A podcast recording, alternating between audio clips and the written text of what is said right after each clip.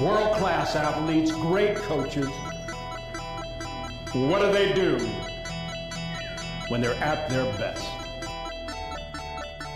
We don't take no for an answer. We don't take no for an answer. We don't take no for an answer. Leave no doubt tonight. Leave no doubt tonight. No doubt. We're gonna get him on the run, boys. Once we get him on the run, we're gonna keep him on the run. And then we're gonna go, go, go, go, go, go. And we're not gonna stop until we get across that goal line. Now, you kids are probably saying to yourselves, hey, I'm going to go out and I'm going to get the world by the tail and wrap it around and pull it down and put it in my pocket.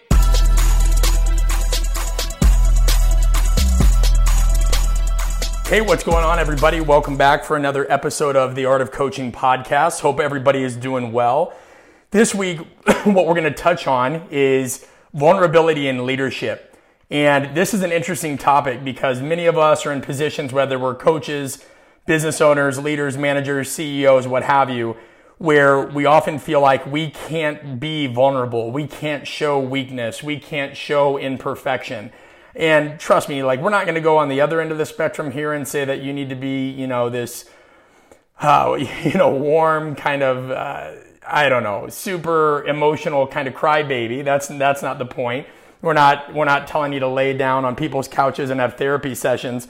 What it does speak to though is authenticity and being genuine and understanding that most people don't relate to perfection. And this is something we've briefly mentioned before and we'll talk about in the future but you see it the world over. You know, uh, a team starts doing well and people jump on the bandwagon. They do too, too, they have too much success over a series of years or perhaps a decade. They all of a sudden organically grow haters. People don't like to see widespread, consistent success because oftentimes it reminds them of their inadequacies. And it's hard for people to relate to those that are doing extremely well. I mean, you hear about celebrities that private jets all over the world, have assistants, have chefs, and, and some people are, you know, very happy about that, and other people think, oh, that's a pampered individual. You know, they, they they've got it easy, they've got it this, they've got it that. And the point is, is you know, if you surround yourself or if you try to make yourself out to be, whether consciously or, or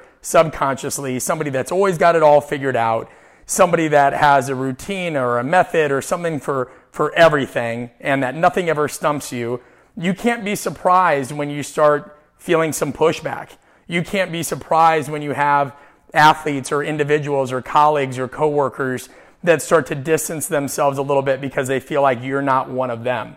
You know, one story I, I talked about recently on a podcast was about an athlete that I had worked with who, you know, he, we had a tremendously difficult time relating to each other at first. He came from a broken home he came from a host of, of different situations. And the way that that guy saw me was just as some white kid from the suburbs, somebody that hadn't gone through a whole lot. Now, granted, he didn't know much about me, but that's because I never really talked to my athletes about my personal life. I just never thought that that was something I needed to do. I, you know, I wanted to maintain a, a strong professional boundary, which you can certainly do. The two are not mutually exclusive, right? Opening up about parts of, of your life, whether that's hobbies, whether that's family, you know, those things don't have to be mutually exclusive. Of course, there's, there's a professional boundary and there's a spectrum, and we'll talk about that. But, you know, it's also what leads to uh, a bridge that connects the two of you. So I remember, you know, one time this athlete had broken down and had a particularly bad day. And I'm not going to go into his name, but he was talking about how, you know, he had made it into the NFL and a lot of his family was, was poor and he had given to many of them. He had bought his mother a house. He had, he had taken care of, of a number of his siblings, but he had gone on a trip recently to Las Vegas. And it was more of a relaxing trip, went and did the whole staycation thing. But when he came back, he just had tons of basically hate mail from some of his own family, extended family, people that he hadn't even heard from in years until he had even made it to the NFL, basically calling him selfish, calling him a host of names, disowning him, and attacking him because he was spending money on himself when they felt like he could have helped more members of their family. And it got to the guy so much that he actually started breaking down more like tears of anger as he was recounting the story than anything else. And this was just, you know, slightly before a session. he had came in about 20 minutes prior to the session start to have some physical therapy. And you could tell just from his body language that he was in a terrible, terrible mood.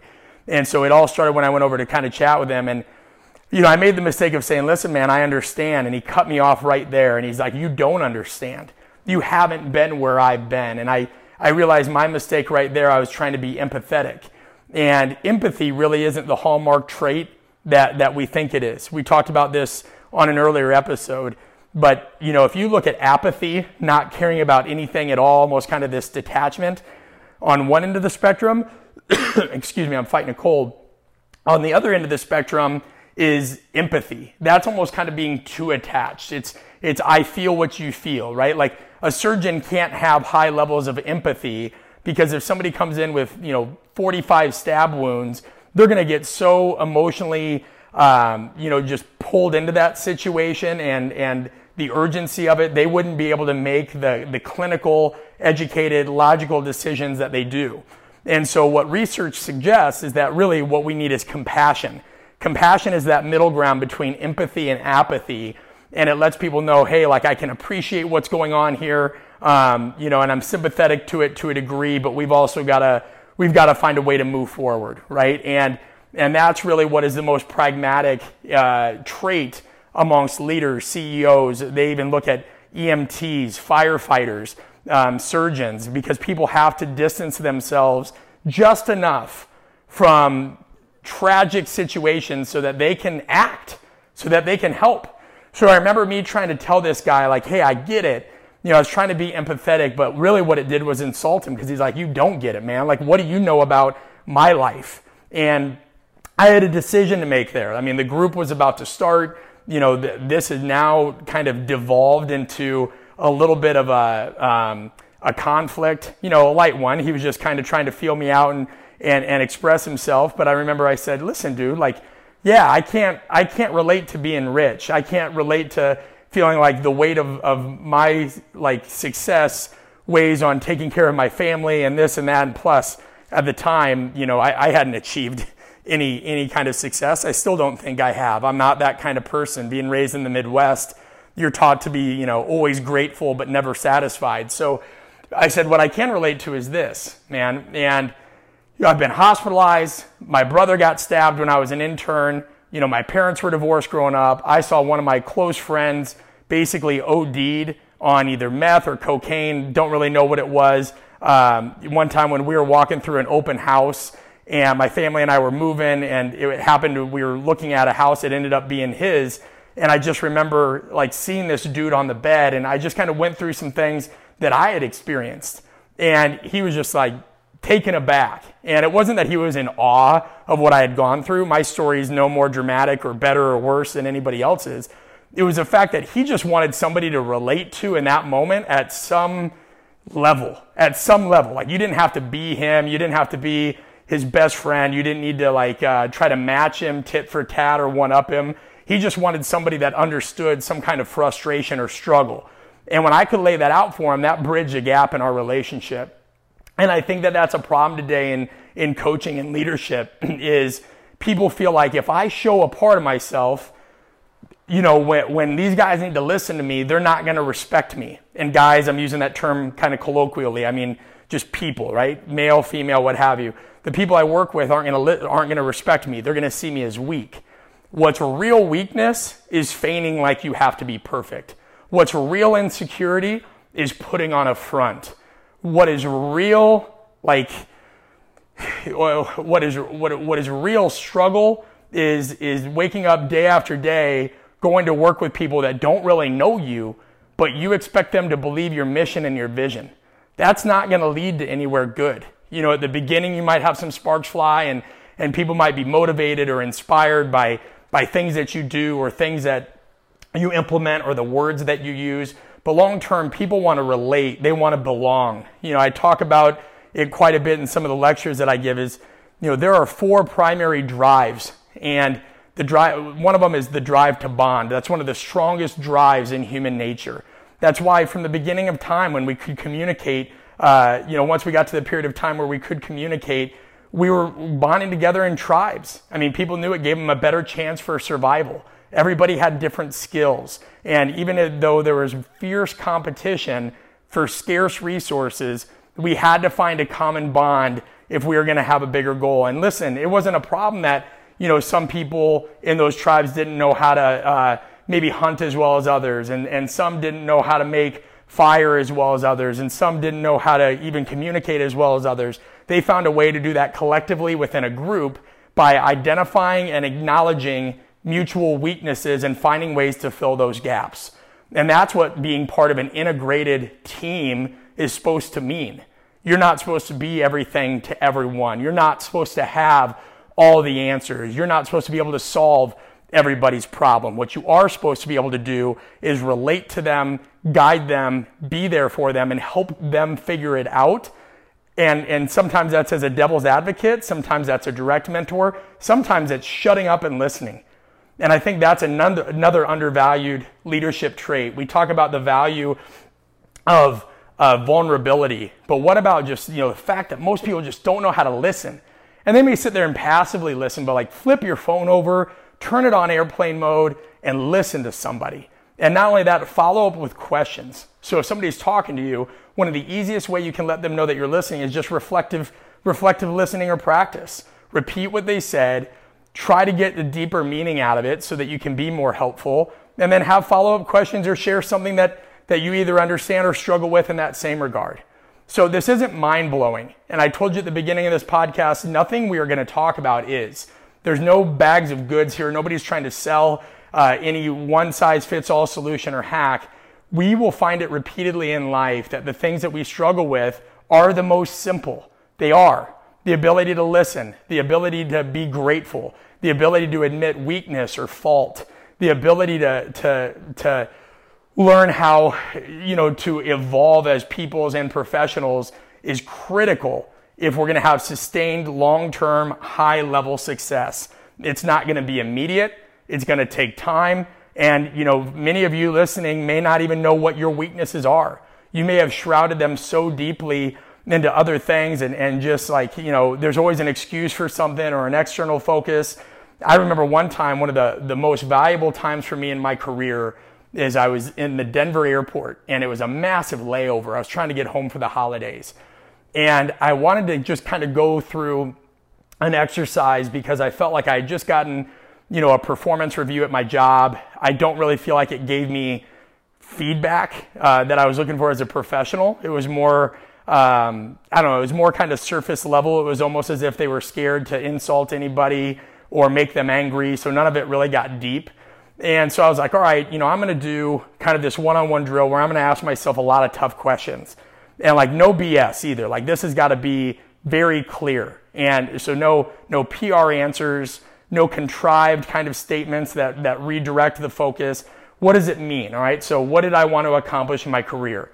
Why did I want to accomplish that? What did that look like as a professional and as a person? You know, meaning what, what, what did success mean in my professional life and my personal life? What would that day feel like? What would my actions be? How would my wife or kids perceive me if I did or did not accomplish that? What would they recognize about help me accomplishing that? You know, and a brief example that I always give is, you know, some people would say, hey, why do you do what you do? Oh, to make a difference. Well, what does that mean? what does it mean to want to make a difference? Like, what are you trying to make a difference in?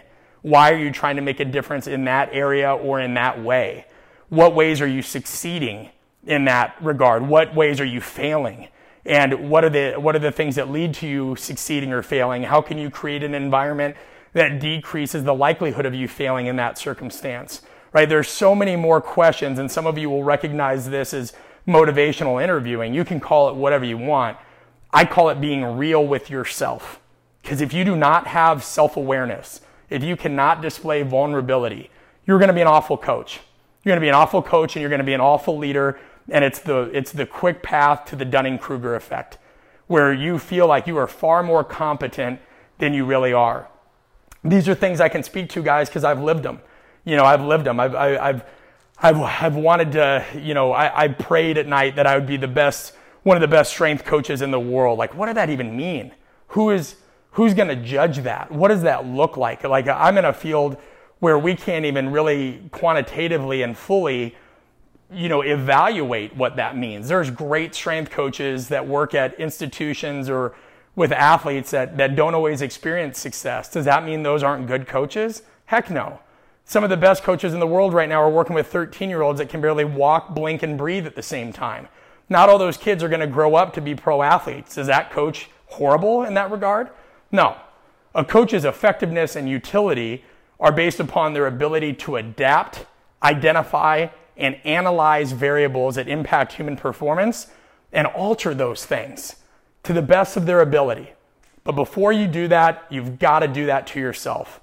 So, the call to action I'd ask you guys to sit down and write out 10 questions. Again, what, what's your goal personally and professionally? What does that look like?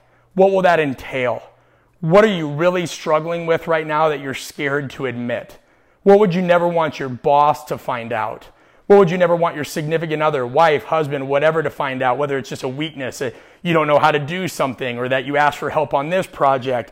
What's something that you're ashamed of, and where did that feeling come from, and what have you done to ameliorate it? Right? So questions like these. I'm not going to give you, you know, homework assignment and say it has to be these 10 questions, but things like that.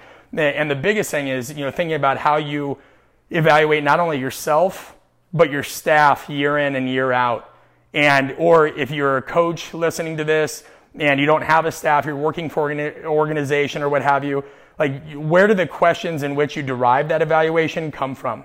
You know, I have a coaching evaluation form that, that I use after a wide variety of, or a large number of sessions.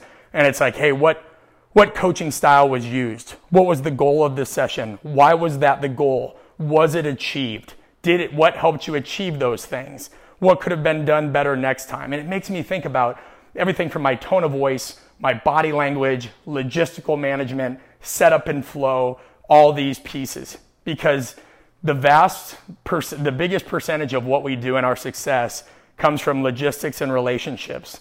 And relationships come from vulnerable, being vulnerable, self reflective, action oriented, and patience. We've got to be patient in this process. Guys, that's it for today. I hope in this kind of micro segment, I gave you some things to think about. Again, be vulnerable. Understand that there's a limit there. Nobody's saying tell your life story to people. Nobody's saying that this is a Dr. Phil or, or Oprah thing. What I'm saying is don't be afraid to admit your faults. Don't put on a show. Don't listen to what half of the pop psychology leadership books tell you that you have to be perfect. Remember, somebody that never admits their mistakes is somebody that you can very rarely trust. It's a facade, it's not real. And in today's always connected society, part of the reason we're still starving for actual connection is because people are afraid to be themselves. Thanks again. If you guys want to learn more, go to artofcoaching.com or you can uh, follow me on Instagram at, at coach underscore Brett B. And feel free to send your feedback, suggestions, anything on the show to info at artofcoaching.com. Thanks again, guys. Have a great rest of the week.